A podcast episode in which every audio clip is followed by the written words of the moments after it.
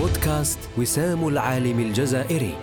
يستظل بشعار نعم للجزائر علماؤها. نقرأ لكم من الموسوعة التي عكفنا على إنجازها منذ أربع سنوات. وأسميناها خريطة العلم الجزائري. لعالم قدم وأنجز ومتعلم يبحث عن القدوة وبصيص النور. بودكاست وسام العالم الجزائري مرتين في الشهر أيام الأربعاء.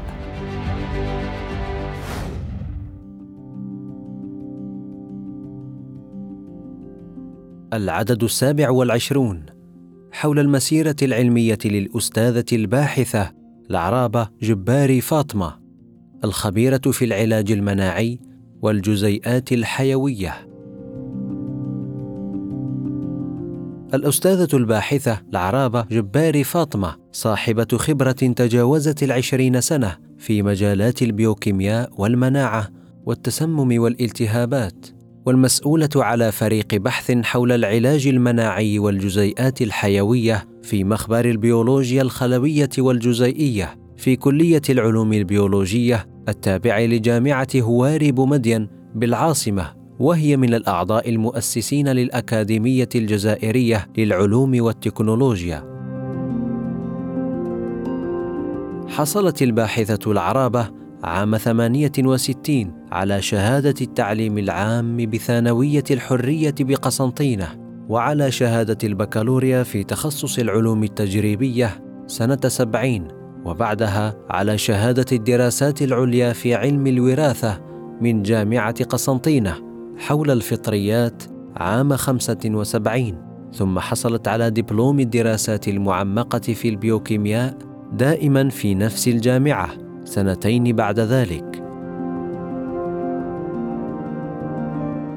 واصلت الباحثة العرابة تدرجها في البحث والتكوين فحصلت على شهادة الماجستير في البيوكيمياء سنة 84 ثم على شهادة دكتوراه في البيولوجيا الخلوية والجزيئية من جامعة مارسيليا سنة 95 وعلى دكتوراه دولة من جامعة هواري بومدين في البيوكيمياء في العام الموالي.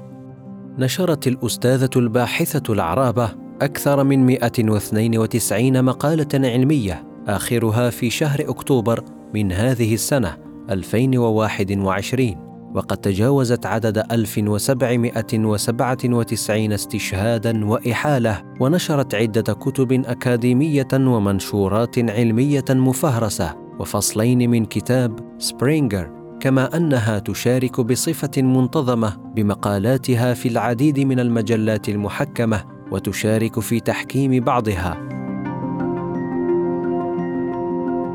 قامت الباحثة العرابة بتكوين آلاف من الطلبة والدكاترة وعملت على ضمان استمرارية مجالها العلمي بوجود باحثين مؤهلين.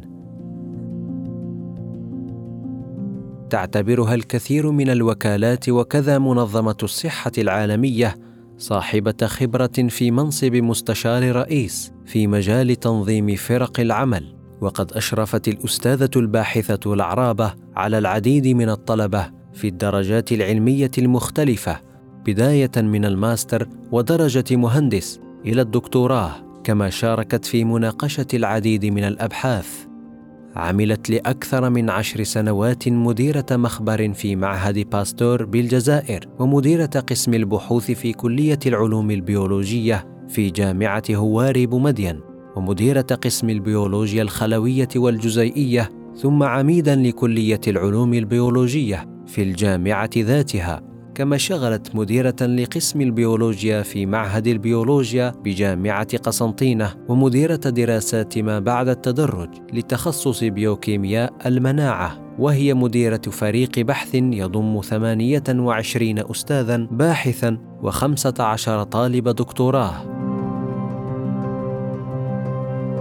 تدور الاهتمامات البحثية للأستاذة العرابة في المجالات بيوكيمياء الجزيئات الحيوية الصيدلانية الفيزيولوجيا المرضية للأمراض الحادثة وغير الحادثة العلاجات على غرار علاجات المناعة واللقاحات مع تطوير مسارات لمقاربات جديدة مثل الجسيمات النانوية. وتقديرا لمجهوداتها وكفاءتها العلمية. تم اختيارها لتكون من مؤسسي الأكاديمية الجزائرية للعلوم بمعية كفاءات جزائرية أخرى بمرسوم رئاسي في سبتمبر 2015 كما قدرت منظمة الصحة العالمية خبرتها فاعتبرتها من الخبراء في مجال إدارة فرق العمل. ويبقى الإنسان كادحا إلى ربه عاملا مجتهدا يبغي النفع وبقاء الأثر في البشرية جمعاء. عساها تكون له شفيعا يوم لا ينفع مال ولا بنون إلا من اتى الله بقلب سليم. ويرقى العالم سلم الأفضلية في البشر باعتباره الأقرب إلى خشية الله. إنما يخشى الله من عباده العلماء. موعدنا بكم يتجدد في عدد جديد من بودكاست وسام العالم الجزائري مع تحيات قسم إنتاج المعرفة بمؤسسة وسام العالم الجزائري. نعم للجزائر علماؤها.